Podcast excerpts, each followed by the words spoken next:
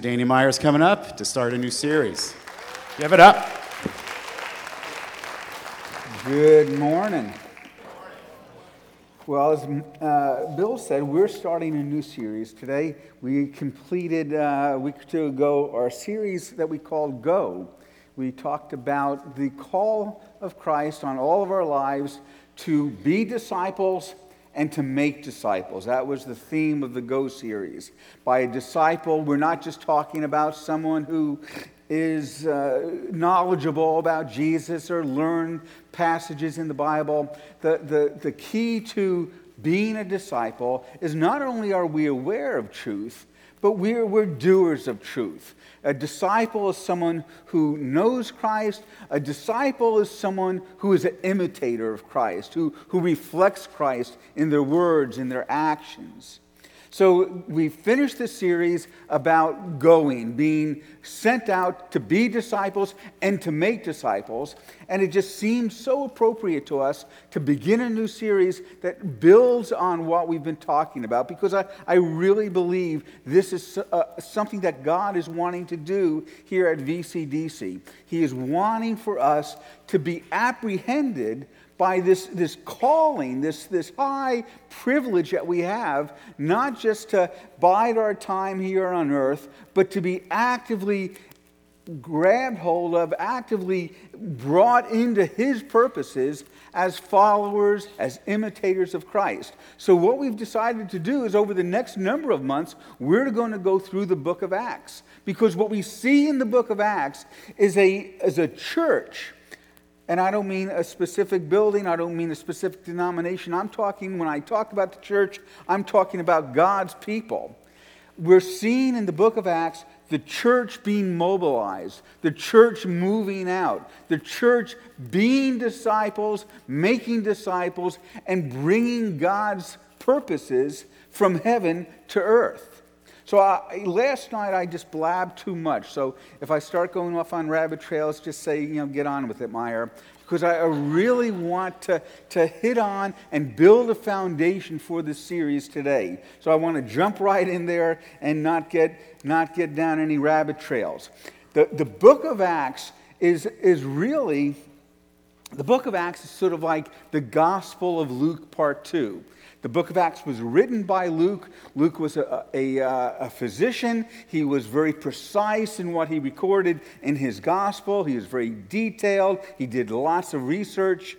The gospel of Luke talked about what Jesus said, what Jesus did, and now in the, uh, the book of Acts, he d- brings the same focus to the Acts of the Apostles. That's why they call it the book, book of Acts. It's the Acts of the apostles, more precisely, it's the acts of the Holy Spirit as he works through the church. Tremendous application for us here, here in this church. So let's jump in. Let me give a little bit of, of framework, a little bit of uh, foundation. In, in the first couple of verses, what, what Luke says as he starts this book out, he says, In my former book, Theophilus, I wrote about all that Jesus began to do and teach until the day he was taken up to heaven. After giving instruction through the Holy Spirit to the apostles he had chosen. So Paul, uh, Luke is writing to Theophilus. We don't know precisely who Theophilus is. The assumption is that he was a, a uh, an official in Rome, and that Paul, uh, that Luke was wanting Theophilus to understand. Theophilus was probably a follower, and Luke was providing him, both through the gospel, now through the book of Acts, a detailed account of what God is doing here on earth. And he says that, that in, in his former book, he talked about Jesus. He talked about all that Jesus instructed the apostles to do, and now he's, he's launching out. So, uh, continuing on in verse 3, let's pick it up. Paul, uh, Luke says, After his suffering, he presented himself to them and gave many convincing proofs that he was alive. He appeared to them, he appeared to the 12, to his followers. He appeared to them over a period of 40 days and spoke about the kingdom of God. On one occasion, while he was eating with them, he gave them this command Do not leave Jerusalem, but wait for the gift my Father has promised, which you have heard me speak about. For John, speaking of John the Baptist, John baptized with water, but in a few days you will be baptized by the Holy Spirit. Now, we'll be, we'll be talking about that next week, but what I want us to glean from this, this, this, these few verses is really uh, not just a foundation for the rest of the book of Acts, but within these few verses is the theme of the book of Acts. And we'll be looking at, at that this morning. But Luke says, for 40 days, after Jesus was, was crucified, buried, and resurrected, for 40 days, Jesus appeared to his followers, not just to the 12, not just to a few, but to hundreds and hundreds of followers. And for 40 days, it says he spoke about the kingdom of God. In verse 3, it says the theme, the focus of what Jesus spoke about was the kingdom of God. Now, let me ask you, you have to work here for, for uh, the sermon here. What is, how do we define the kingdom of God? What's a good working definition? The reign and rule of God when the scriptures talk about the kingdom of God, it's not talking about heaven. When the scriptures talk about the kingdom of God, it's not talking about some, some future hope alone. When the scriptures use this phrase, the kingdom of God, the kingdom of heaven, it's talking about God's reign and rule. That God, as king of the universe, desires to have sovereignty, have reign over all things that he's created, over everything. The kingdom of God, and you've heard us say this before, but it's so important that you understand this. The kingdom of God is the thread that holds the entire Bible together. From Genesis chapter 1 to Revelation chapter 2, it's this theme of the reign and the rule of God, of the sovereign reign of God. It's the theme of the kingdom of God that connects everything together.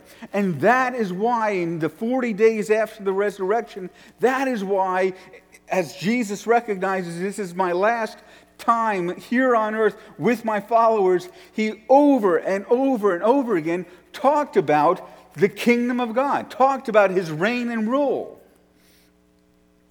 the activity of God as he came to earth. And I would, I would go as far as saying that one cannot understand the flow of the Bible unless they read it, unless they see the scriptures in this greater context of God's kingdom, of God's reign and rule. From the beginning to the end. In Genesis chapter 1, you've heard me talk about this before, so I'm not going to belabor the point because someone will say, nip it, Meyer, move on. But from in Genesis chapter 1, God created heaven, He created the earth, and He called for Adam and Eve to rule and subdue this earth. In other words, right from the beginning, the role of humanity was to, under His ultimate reign, under His ultimate rule, our responsibility was to bring his good government, if you will, to bring his reign, his purposes, his plans from heaven to earth. That was his desire. And he said, Adam, Eve, you rule and subdue under my ultimate authority, rule and subdue this earth, so my will will be done here. And in, uh, in Genesis chapter 3, soon after that, we read about the fall, the forfeiture of their right to rule and subdue. They forfeited their responsibility to bring God's reign, to bring God's rule from heaven to earth to Satan. And that's why the scriptures call Satan the ruler of this world. From Genesis chapter 3 right on through to the rest of the Bible, the entirety of the Bible is about one thing, and that is God reestablishing what was lost in the garden, reestablishing his intention to reign and rule here on this earth in our lives through our lives. It's the thread that holds the whole Bible together God's desire to be a king, and from Genesis 3 on, God's desire to reestablish what was forfeited through sin of Adam and Eve. So when Jesus stepped off the throne and came to earth, John the Baptist, who was his forerunner, who was his announcer, who was his, his Ed McMahon, what did John what did John McMahon, what did John the Baptist say? He said, Prepare yourself, for the kingdom of God is at hand. What was, what was John's message? He was saying the king is at the door. The king has, has stepped off his throne in heaven, has come to earth in, in human form.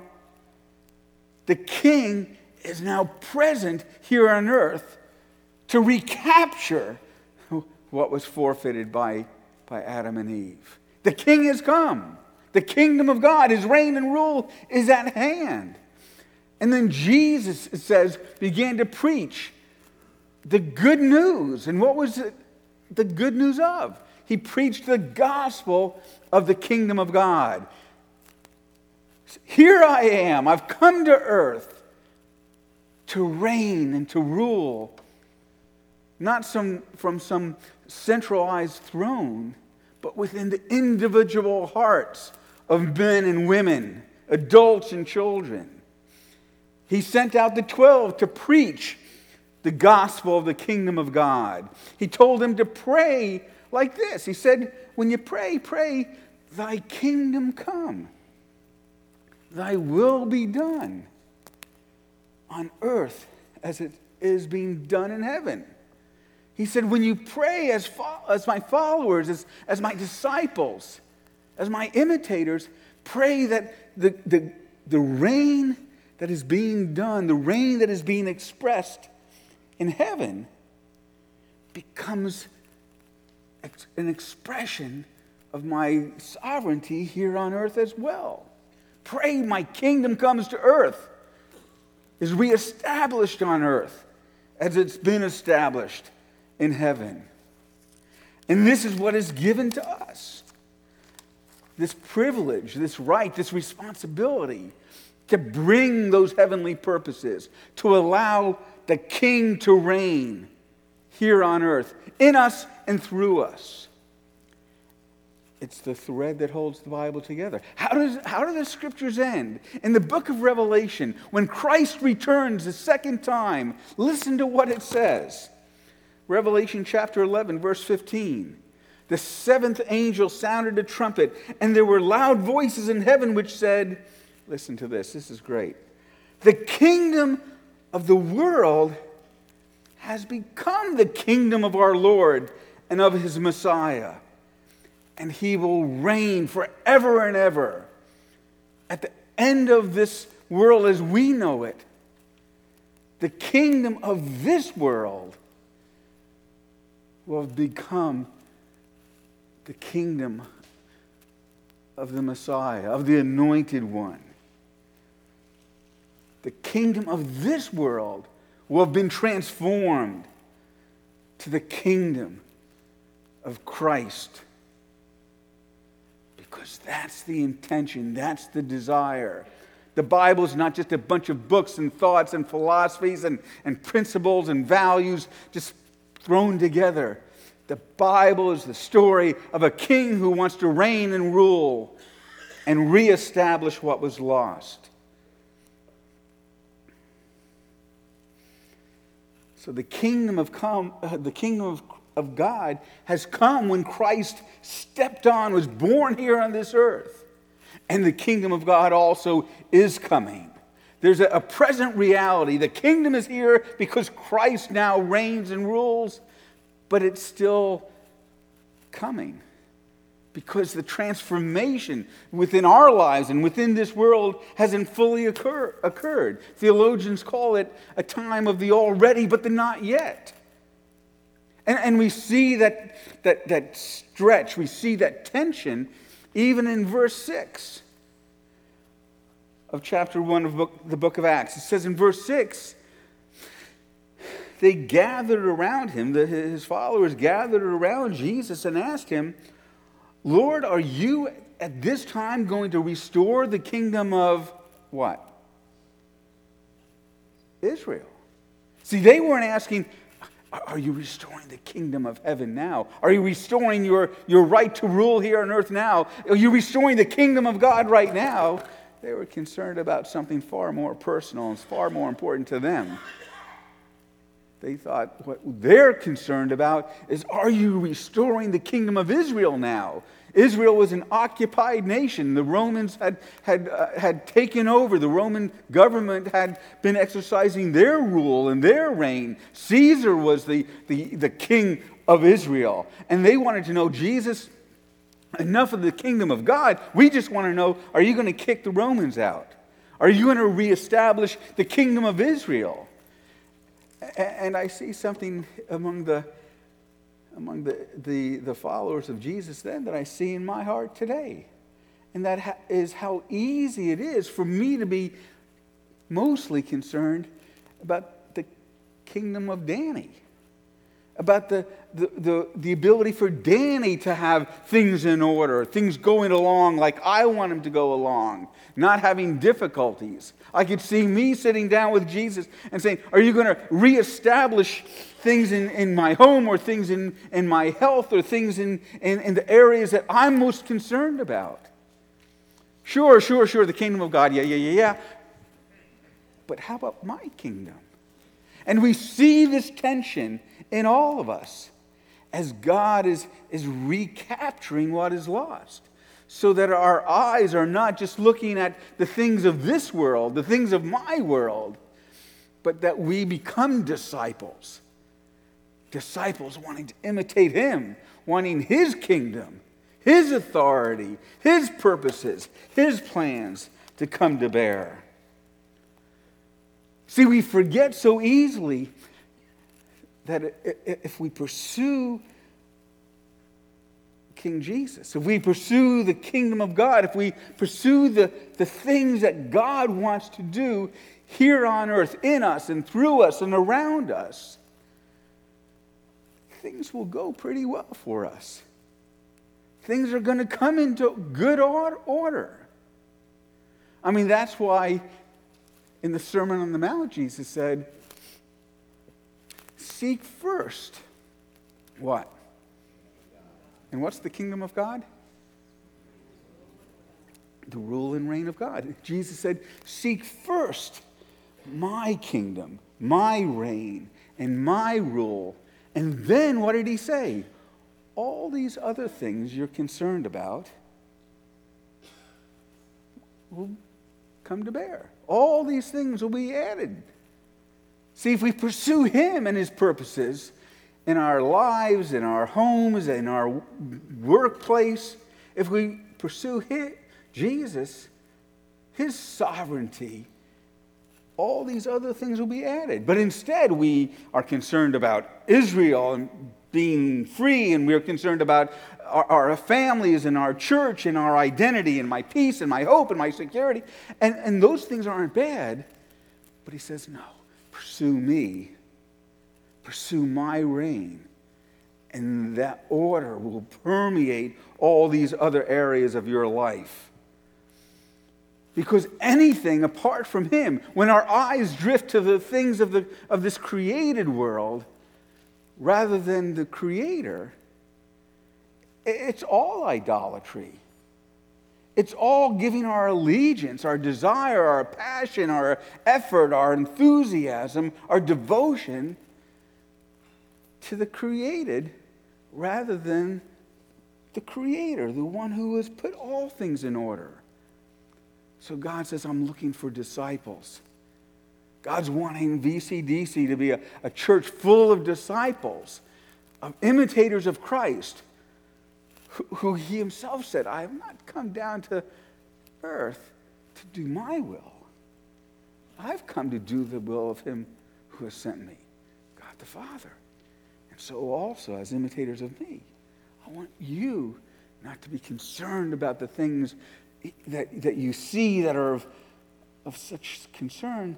Be concerned about what I'm doing, and all things are going to come into order internally and externally. We get so caught up in, what we see. We get so caught up and lift up those, those things that, and give control to those things that, that we want rather than the King of Kings. listen to what it says in Psalm 115. I love this verse. The psalmist says, Not to us, O Lord, not to us, but to your name goes all the glory for your unfailing love and faithfulness. He says, uh, the psalmist says, Lord, oh, we don't want, we do, but we shouldn't, we don't want the focus to be on us. We don't want to get the glory. Literally, we don't want to have the evidence point to us in this world, the evidence of goodness and, and rightness. Not to us, O oh Lord, but to your name goes all the glory. To your name should go all the evidence of unfailing love and faithfulness. He goes on to say, Why let the nations say, Where's your God?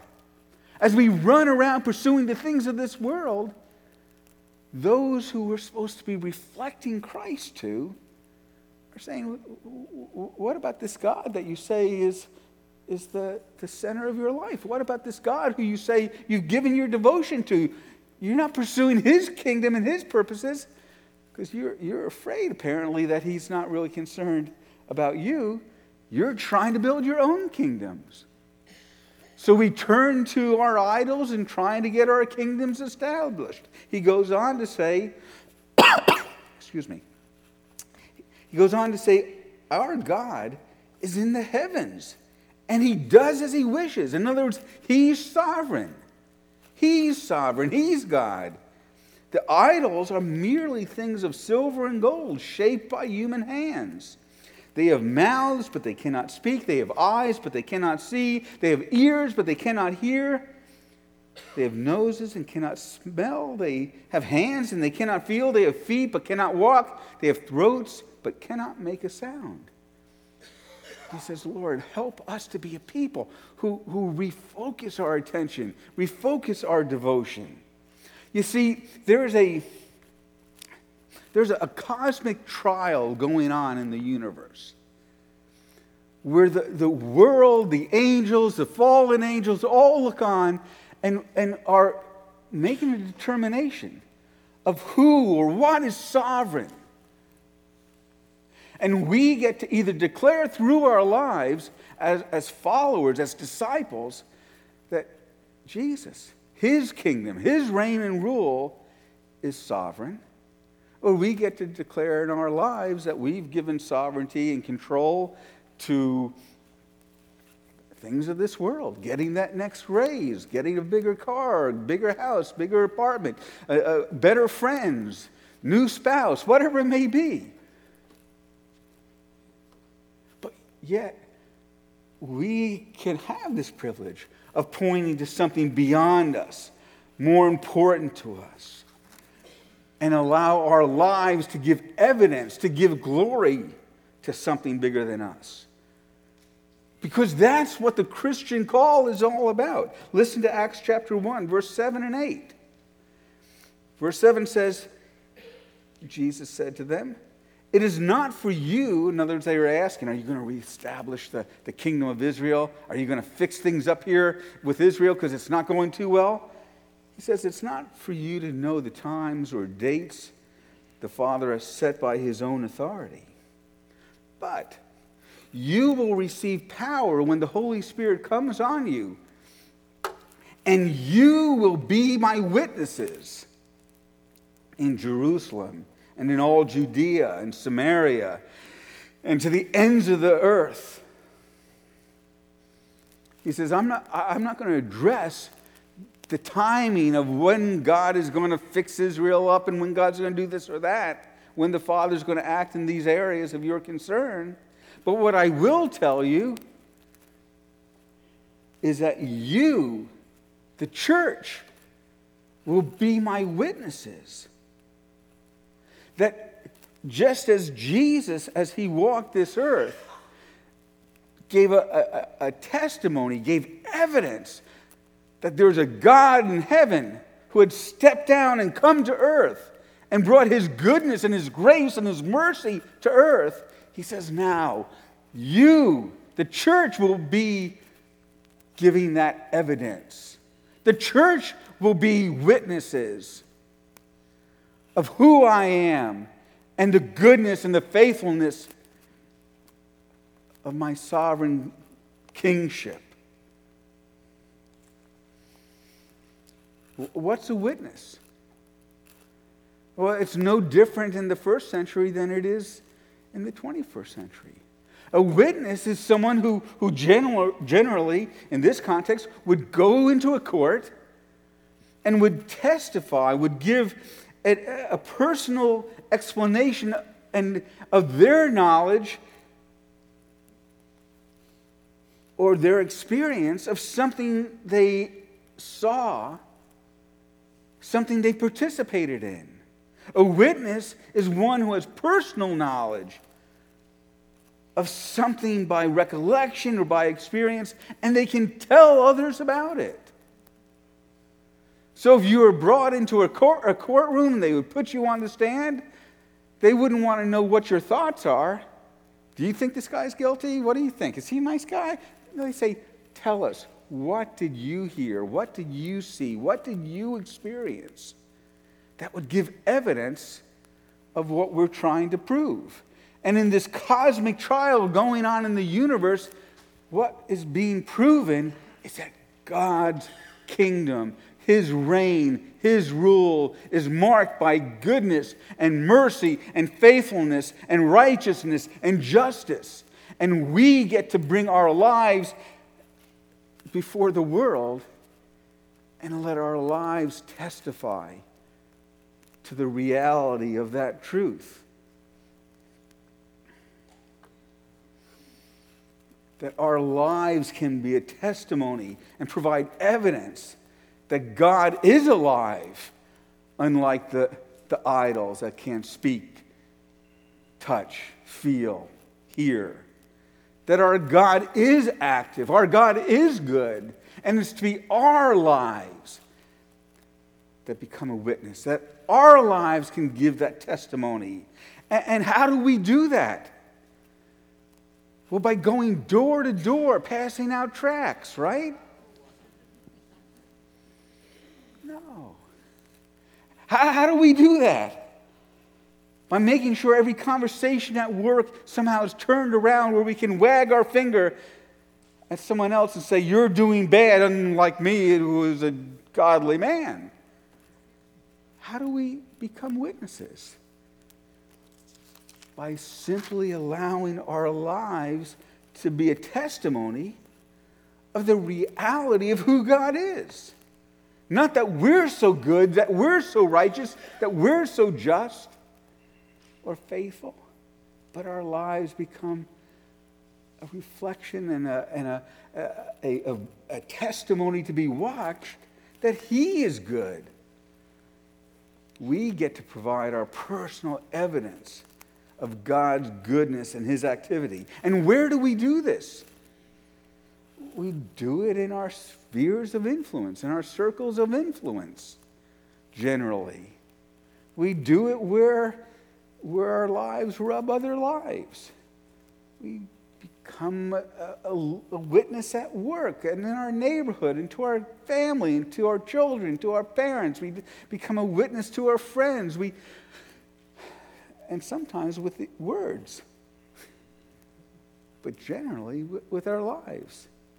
St. Francis said, you know, preach the word at all times and if necessary, use words. But our, our, our witness, our testimony, is generally going to be through observation, not through conversation. Loving others like Jesus loved, forgiving others like Jesus forgave, reflecting his values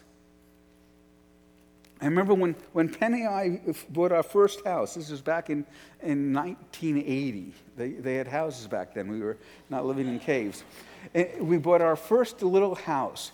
And we, I remember we moved in and we were unpacking the U-Haul. We were putting the pictures up and the furniture up. And uh, yeah, I don't know about you when you do things like that, but Penny and I are beginning, no, the, the couch shouldn't go there. The pic-. And, and by the end of the day, we were just at each other you know? And I remember uh, uh, here we had just moved in. We walked out the front door. We were mad. I slammed the front door, and she walks out, and she slams the front door. And we were, uh, and all of a sudden we look, and next door were our neighbors sitting on the front porch just watching. and Penny and I sort of looked at each other and walked back into the house, and we thought, okay, we'll put the house on the market. We've just totally, you know, this is awful.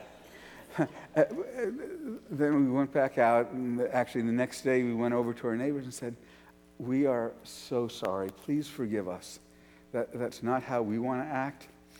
And, and we're, we're sorry for doing that with each other. We're sorry and ask your forgiveness for doing that with you. And it, just built this bridge. Because apparently they do that sometimes too. you see, being a witness doesn't mean we become perfect and say, why don't you become a Christian, be perfect like me? Being a witness, giving evidence, is giving evidence of who He is, where we can say, you know, I'm broken. But God's, God's been so gracious to me over and over. We're broken, but God's at work in us. See, being a witness is just simply saying, here's what God is doing here's, the, here's evidence of His goodness in our lives. Only on occasion, being a witness means we have to walk on water. But generally, being a witness is just letting Jesus and His goodness be reflected through us. You know, last few weeks, uh, Jake and I were in the Philippines and we were doing some leadership training and, and, uh, and so on, and just had a, a wonderful time. And we had opportunity to interact and to meet some folks over there. Uh, actually, I had met them a, a year prior. But put that first picture up, Laurie. This fellow on the right, his name is Abner. Abner, and just tell you a real quick story about. Abner was a, a, uh, a heroin addict when, when God got hold of his life. He was just totally a broken man out on the streets. Actually, he came from a wealthy family in the Philippines, but he, he was just, his life was in shambles. God got hold of his life, turned his life upside down, called him to be a follower, to be a disciple, and then Abner began to simply tell others what God had done in his life. Other addicts on the street, street kids, and, and young adults and began to start some houses there in the Philippines, in the city of Cebu. And all of a sudden, these other people began to get their lives turned upside down. He is a disciple, and all he did is he shared the evidence of what his king had done in his life. And others said, Well, we want in on that kingdom, we want in on that reign. And it's begun to happen one person after another. Put that next picture up. This is a picture of Inde. Inde, uh, what you see there is, her, is basically the, the, her whole house. Lives in a small house about, well, I mean, it's, it's tiny, about the size of, of most of our uh, bathrooms. And, and there she lives with her children. And Inde also was a, an addict. And Abner happened to reach out to Inde's, one of her, her sons, who was also living out on the streets and was an addict. Inde saw her son's life turn around, and then she wanted in on it. She saw the evidence and wanted to have it for herself too. And she, I was talking to Inde through a translator and asking her about her life, and, and just through tears was sharing how two of her children actually were no longer alive. Because Inde, as an addict and as a prostitute and just out on the streets, just didn't take care of her family. Two of her children died, she said, of starvation, just neglect. And she was just weeping as she was telling what God did in her life, how messed up her life was, and how much gratitude and affection she has that God reached into, into the slum where she lives and grabbed hold of her life and, and where she still lives. But she's not just sitting there being grateful. She's begun to go to other islands because the Philippines is mostly islands. She's been going to other islands where she used to live, telling people of what, what Jesus has done in her life, seeing churches rise up. Put that next slide up. The gal on the left is Charlene, that's her husband, uh, Gadgil. And, and Charlene and Gadgil moved to a city called Davao. And they went there to be part of a church plant. They were just going to help, you know, the pastor was getting something started, and they went along. Well, after a, a relatively short time, the pastor said, I'm not going to do this anymore.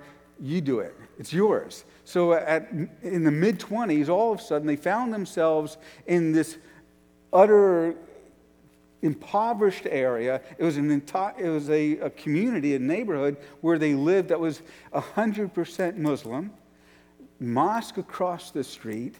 And, they just sort of, God, what do we do? We, we came to support the pastor. We, we're not pastors. What do we do?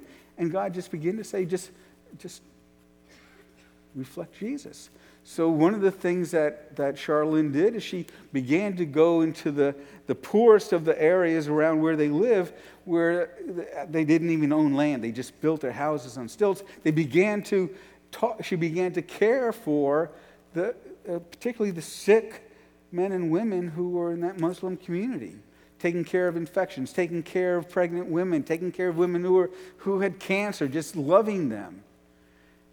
And all of a sudden, one, two key individuals saw the reflection, the evidence of, of Christ came to the Lord. And over a matter of literally about a month or two, over a hundred Muslims converted just simply because Gadgil, Charlene wanted to just reflect Jesus, just loving others, not in, in their words even as much as in their life. Put, put the next picture up. That's a picture of, of the, the, the Muslim convert church. The next slide, you just see, you know, obviously they're miserable people.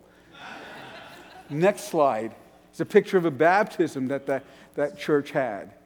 And the next picture, that's where they lived. Just cardboard houses with tarps on stilts over the ocean because, because they can't afford any land but it's just the power of our testimony, of our, our being a witness. That's our opportunity. So, so let's finish up. How do we respond to this, this passage? How do we respond to this call to be witnesses, to be a people who give evidence through our lives, individually and corporately? How, how do we respond? Well, there's a choice to be made, there's a challenge before us. Whether we're going to be church attenders or whether we're going to be disciples. Whether we're going to be about the kingdom of Danny or whether we're going to be about the kingdom of God. There's a choice to be made. We cannot read the scriptures for information. We can't read the scriptures just for devotional purposes. When we read the scriptures, we need to ask ourselves Father, if this is true, what should I do about it? How should I respond? First, 2 Peter chapter 1, verse 10 says, Therefore, my brothers and sisters, make every effort to confirm your calling and election. To give evidence, in other words, that you are called and that you are chosen, that you are elected. For if you do these things, you will never stumble. if we give ourselves to the purposes that God has for us, we're not going to stumble. We're not going to get bored. We're not going to grow dry. We're not, because we're going to be about the Father's business. This is deliberate Christianity that Jesus is calling us to, where we walk through our lives regularly reminding ourselves to say, Father, what are you doing? What are you doing today at, at work? What are you doing as I pass my neighbor and see her out on the front porch? What, is there something you're doing here? What are you doing, Father, as I go grocery shopping? What are you doing as I'm talking to my child and taking those purposes of our, our sovereign King and seeing his will done on earth as it's being done in heaven? Can't beat that. What an opportunity. Why don't you stand up? Let's ask the Father what He's doing right now. Father, we just we come to you. Lord, show us how you want us to respond to this this morning. Show us what you're doing, Father, what you want to do in us or, or to us or through us. Come, Holy Spirit.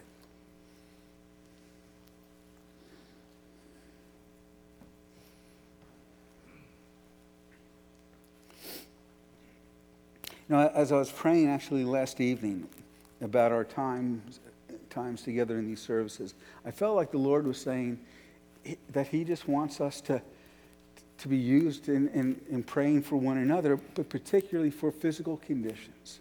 And I, and I just feel like confirmation. There, I believe there's a number of individuals here today who, who suffer consistent and habitual joint pain. You know, for some people it might be osteoarthritis, for some people it might be rheumatoid arthritis, for some people it may be injuries that you have experienced, but you, you suffer lots of pain in hips and elbows and shoulders and knees and, and, and so on. Who, who, just raise your hand. Good. Well, we're going to pray for you, and I believe God is going to bring some healing in those areas. I believe also, and this is odd, and this is, I'll just go out on a limb but I believe there's also an individual here, and you have an eye condition, and what it is, and I don't know what the name of it is, but there's too much pressure within the eyeball. I don't know what, I'm not sure what causes that, but there's, there's too much pressure in the actual eye. Is that, is that somebody here? Just raise your hand. Okay, don't you come up to me afterwards. Now, if, if that's you, come and get prayer. I believe there's individuals, two individuals here, who have uh, cataracts beginning to develop in your eye that, are, that the doctor has, has talked about or is treating. Who is that? Just raise your hands. Who is that? Someone over there? Okay. Is anyone else? Okay, if that's you, get some prayer for that. Also, I believe there are a number of people here who are dealing with fatigue, but particularly with uh, things like Epstein Barr virus, with uh, fibromyalgia, with chronic fatigue syndrome. Raise your hands if you're dealing with those kinds of conditions. Okay, if you're here today and you need prayer for any of the things that I've mentioned, or you're here with other physical needs, spiritual, emotional needs, I'm going to invite you to come up right now. Just come on up to the front. We got plenty of time. Come on up. And as people come up to the front, the rest of us, as disciples, of course, are, are called to be conduits of His power, of His grace. So we got quite a few people up front right now. And that means most of the rest of you get to be get to be used by Jesus just by putting a hand on their shoulder, ask what they need from Jesus. It's not by special prayers or how many words you pray. Just put your hand on their shoulder once you know what they need and say, Jesus, come and give them, do whatever it is they need, okay? So let's make sure everyone up front has someone praying for them, okay? If you're a follower of Jesus, we, we hereby de- deputize you as a, as a prayer. Don't make me come and get you, okay, because I will. Just come on up. We need lots more men, lots more women. We got more men and women with no one praying for them. Come on up. Here's an opportunity to let God's kingdom come through you, not your power, but through you as a conduit. Okay? Sure everybody has someone praying for them. Need another man up here to come and pray. Another man over here. Come on up. Put your hand on their shoulder. There we go. That's good. Right here. Right over here. There we go. Father, come right now with your presence. Bring your kingdom. Let your kingdom come. Your will be done here on earth as it's being done in heaven. Release power for healing right now.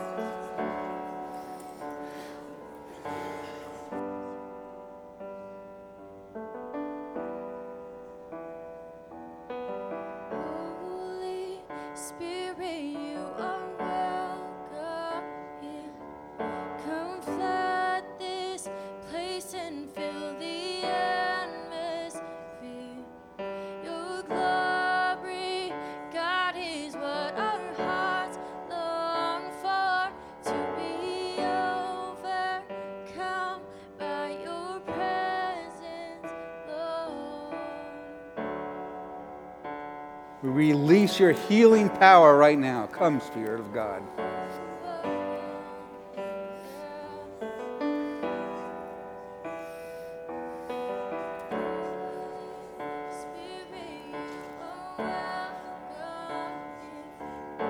Use some more prayers over here.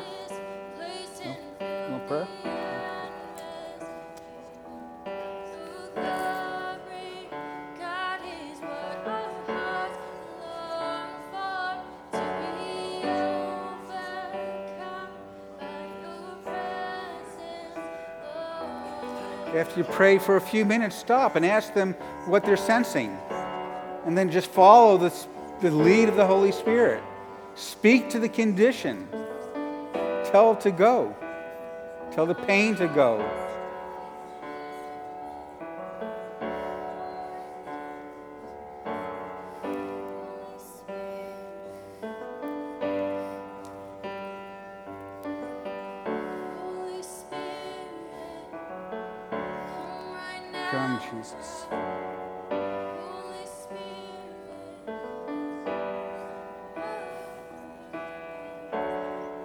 Father, we speak to fatigue. We tell it to go. Lord, we speak to these autoimmune diseases. We rebuke them in Jesus' name. We speak to cancer cells and we tell them to just go in Jesus' name. Kingdom come right now. The gracious, merciful reign and rule of God. Heal cataracts, pain and joints. We say to the pain to go. Even as Jesus told blind eyes to be opened, we say, Pain, go in Jesus' name.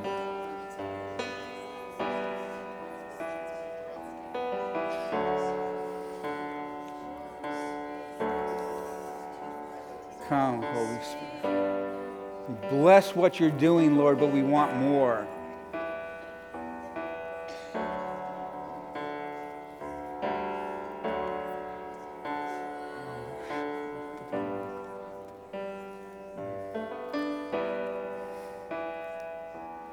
Bless you, Lord.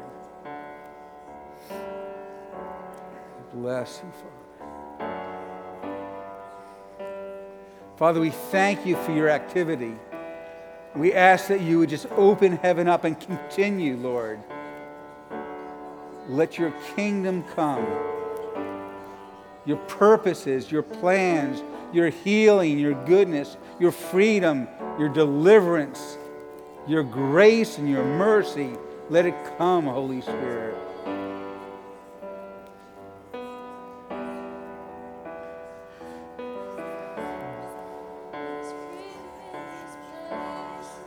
Dismiss here in a moment, but let me just say for those of you, just listen for a second, those of you getting prayer right now, I, I believe one of the things the Lord wants you to do is to continue, if God hasn't fully healed you in this moment, continue to, to speak to those conditions throughout the day as the Lord just reminds you.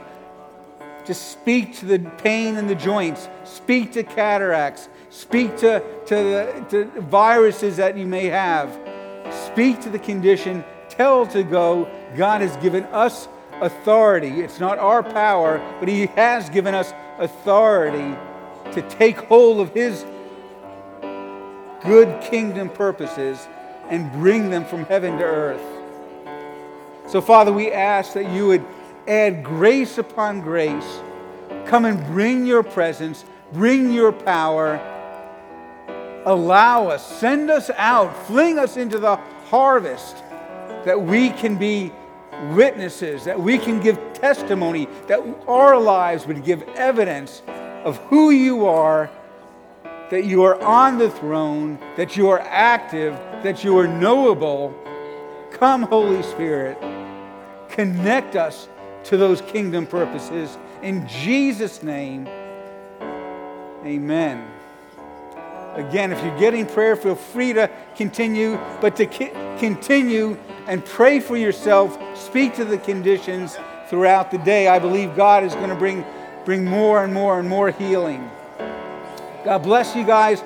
Don't forget, pick up those tickets for the lasagna dinner. Uh, sign up to teach us uh, Sunday schools five or six times through the summer. God bless you. We'll, we'll see you next week.